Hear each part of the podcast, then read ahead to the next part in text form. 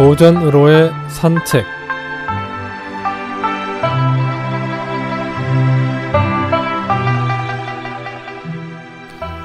안녕하십니까 김혜영입니다. 오늘은 사민성어란 성어에 대해 알아보겠습니다.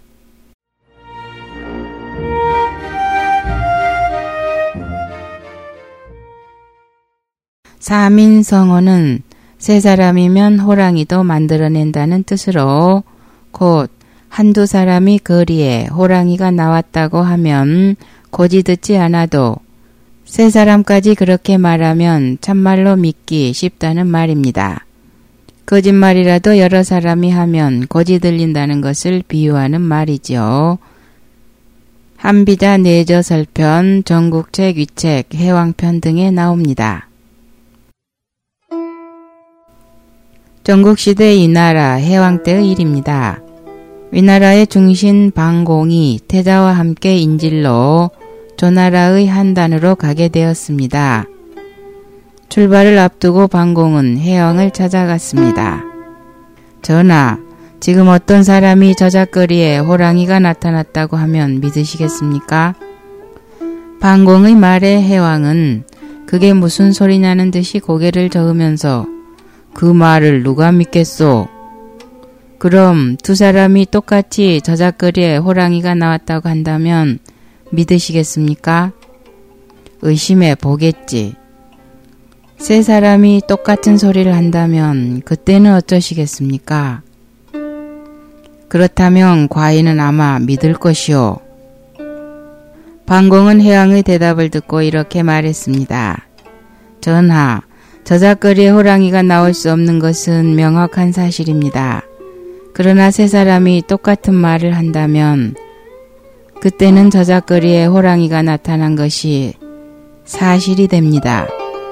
이제 제가 있게 될 한당과 이곳 윗당과의 거리는 저작거리보다 멀고 또한 신을 참원하는 자 역시 세 사람보다 많을 것입니다.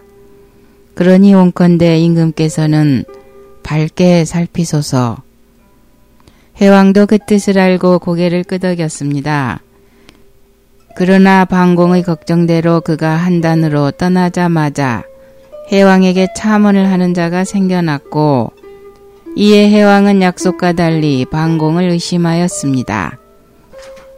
그 때문에 후에 태자는 벌모에서 풀려나게 되었으나 의심을 받은 방공은 임금을 다시 만날 수 없었습니다. 이와 비슷한 이야기로 호랑이 대신 증자를 예로 든 것이 있습니다. 증자는 효도로 또 어질기로 세상이 다 아는 터였습니다. 그런데 증자와 똑같은 이름의 증삼이란 자가 사람을 죽였습니다.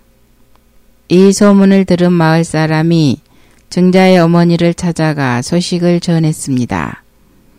배를 짜고 있던 증자의 어머니는 내 자식이 사람을 죽일 리가 없다 하고 배만 계속 짜고 있었습니다.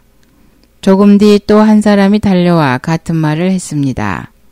증자의 어머니는 여전히 배만 짜고 있었습니다. 그러나 세 번째 사람이 달려와 똑같은 말을 전하자 그제야 어머니도 배틀에서 일어나 숨었다는 것입니다.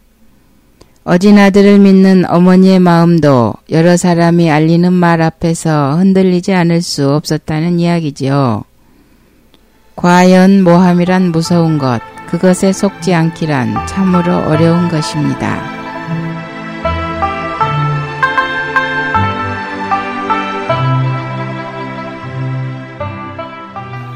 오늘은 사민성어란 성어에 대해 알아보았습니다. 안녕히 계십시오.